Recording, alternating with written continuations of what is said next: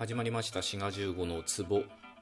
皆さんいかがお過ごしでしょうか？滋賀です。今回のトークはですね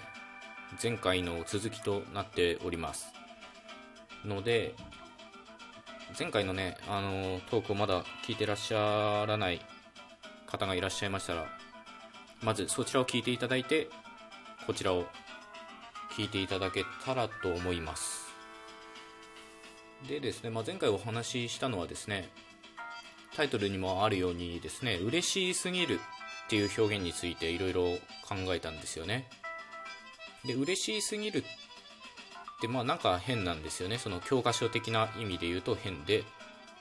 本来ならば嬉しすぎるみたいに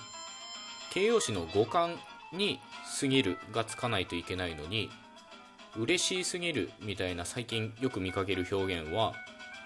形容詞の終止形に過ぎるっていうのがついてるということになってると。でなんでこういうことが起こったのかなと考えると日本語にはですねその形容詞に限らずですが、まあ、終止形の後に何かがくっつくっていう形が多いと。例えば嬉しいことだ嬉しいかもしれない嬉しいはずだ嬉しいつもりだ嬉しいのだ。このように大量にですね終止形の後に何かがつくっていうパターンが多いのでそのパターンに従っちゃって嬉しいの後終止形の後に過ぎるがついてると。こういう形が生まれちゃったっていうのが一つ考えられるっていうのとあとはですね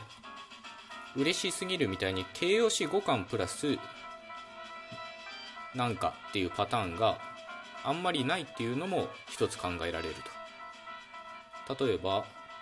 あるとしたら近寄るとか遠のくとか厚がるとか割と少ないのでなそういうことも影響して終止形プラスすぎるっていうねそういう形になっちゃったと。まあ何て言うんですかその数が多い方のパターンにどんどんどんどん飲み込まれていってると。実際暑いがるとか寒いがるみたいな形も観察されると。まあ前回まではこういうお話をしたんですよね。でそういうお話をしたんですけどひょっとしたらもっと別の視点でこの現象は見ることができるんじゃないかということでというのが暑いすぎるっていうのは今言ったように終止形プラスすぎるだけどもしかしたらこれも五感プラスすぎるなんじゃないかと。つまり終止形プラスすぎるになったという変化ではなくて形容詞の方が終止形と言われていたものが今まで終止形と言われていたものが五感になってしまった。そういうふうにもしかして考えられるんじゃないかとふと思ったんですよね。つまり今まで五感って言われていたものは嬉しいだと嬉しいまでが五感でその後に嬉しいとかがついてあるいは嬉しいの後に勝ったがついたりしてたんですがそうではなくて嬉しい全体で五感になっちゃってでその嬉しいっていうその五感の後に過ぎるがついてる。っていうねそういう説明も可能なんじゃないかと思ったんですよね。っていうのがこういう表現もツイッターで見つかるんですよ。例えばね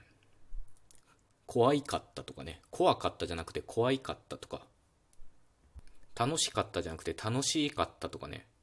こういうのねちょっと皆さん今ツイッターあったらまた検索してほしいんですけど検索したら大量に出てくるんですよ。つまりですねこれは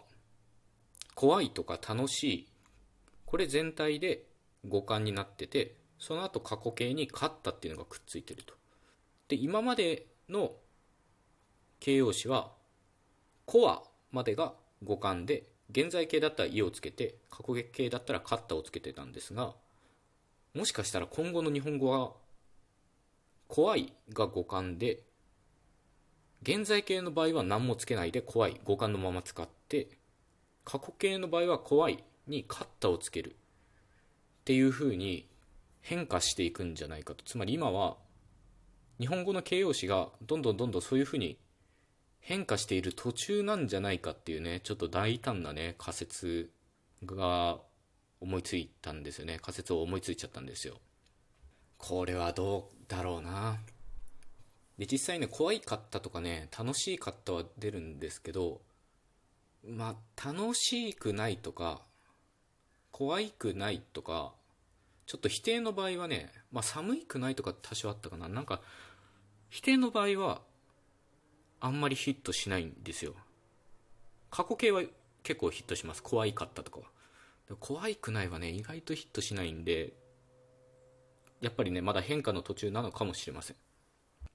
なので未来の国語ではですね形容詞の語感はコアじゃなくて怖いって教えられてる可能性があります。これはまだ分かりません。今多分変化の途中だと思うんですよね。だもしかしたらこれが一時的なもので怖いかったとか怖いくないとかそういう表現はこの先廃れていく可能性ももちろんありますし逆にそういう勢力がどんどん力をつけて怖いで五感になるっていう可能性もあります。なので、まあ、嬉しすぎるもそういった変化の一場面かもしれませんね。その嬉しい全体で五感なのでそれに五感プラスすぎるをつけてるっていうだけのことかもしれません。これ前回のお話の続きなんですけど。はい。これはねちょっとまだわからないし多分同じように考えてる人はいると思います。まだ調べられてませんけどね。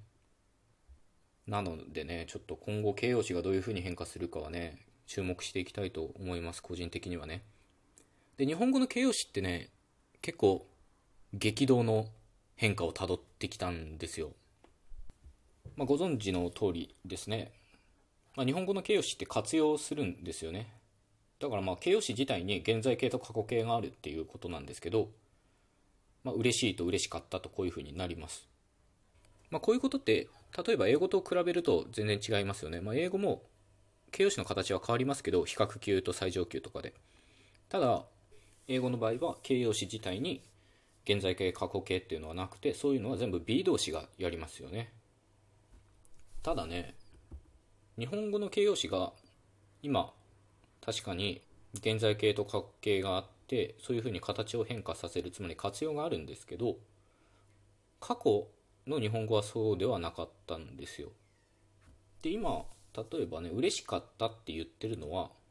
歴史的に見るとですね嬉しくあったなんですよね。でそれが縮まって嬉しくあったが嬉しかったになってるんですよね。なのでその昔の日本語過去の日本語も、まあ、ありっていう動詞の助けを借りて過去形を表していたのでそういう意味ではねあの英語の形容詞っぽかったんですよね。それが